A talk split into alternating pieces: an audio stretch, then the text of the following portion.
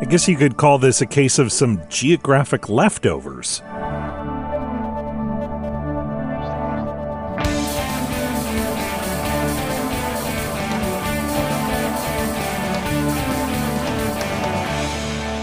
It's time for Cool, Weird, Awesome, a podcast that covers all 50 states and beyond. I'm Brady. It's Tuesday, November 16th. Today in 1907, Oklahoma became the 46th state in the Union. It's one of a few states that has a panhandle, which is on Oklahoma's western edge. It's 166 miles long and 34 miles wide. Plus, it has a complicated history that includes a time when it was known as No Man's Land. This area has been home to indigenous communities for centuries. The Spiro mound builders were known to live there as early as the year 500 CE, and there were hunter gathering communities on the land for thousands of years before that. Much of what is now Oklahoma was land set aside for native peoples when the U.S. forcibly removed them from their lands in eastern North America. The land in the Panhandle had previously been under Spanish and Mexican control. In the 19th century, it was the northernmost part of the Republic of Texas.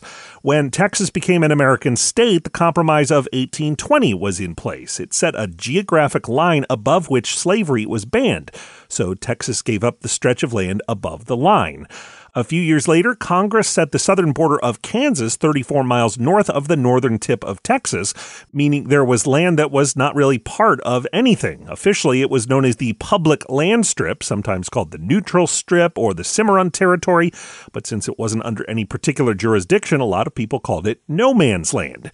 This was a time when mobs were clashing in the organized Kansas territory, and for those who wanted to hang out somewhere even more lawless, they just went south to the public land strip, some of the wildest parts of the Wild West.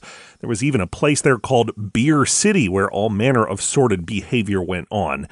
In 1890, Congress added this strip to the Oklahoma Territory, and in the early 20th century combined all that land with the areas known as Indian Territory into what is now the state of Oklahoma. And no, if you're wondering, Beer City is not on the panhandle today. You can learn more about the Oklahoma Panhandle at coolweirdawesome.com. And we've got more Oklahoma news for you right after this short break, so stick around. Hey, it's Ryan Reynolds, and I'm here with Keith, co star of my upcoming film, If, only in theaters, May 17th. Do you want to tell people the big news?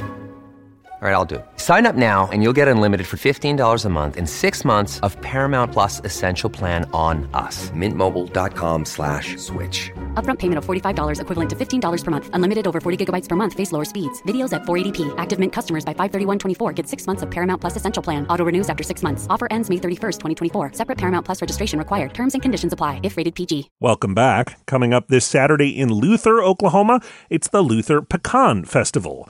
The two day event includes food trucks, music, 5K runners, and lots of pecan pies. I'm Brady. You just might go nuts for this festival. Thanks for listening, and come back again tomorrow for more cool, weird, awesome.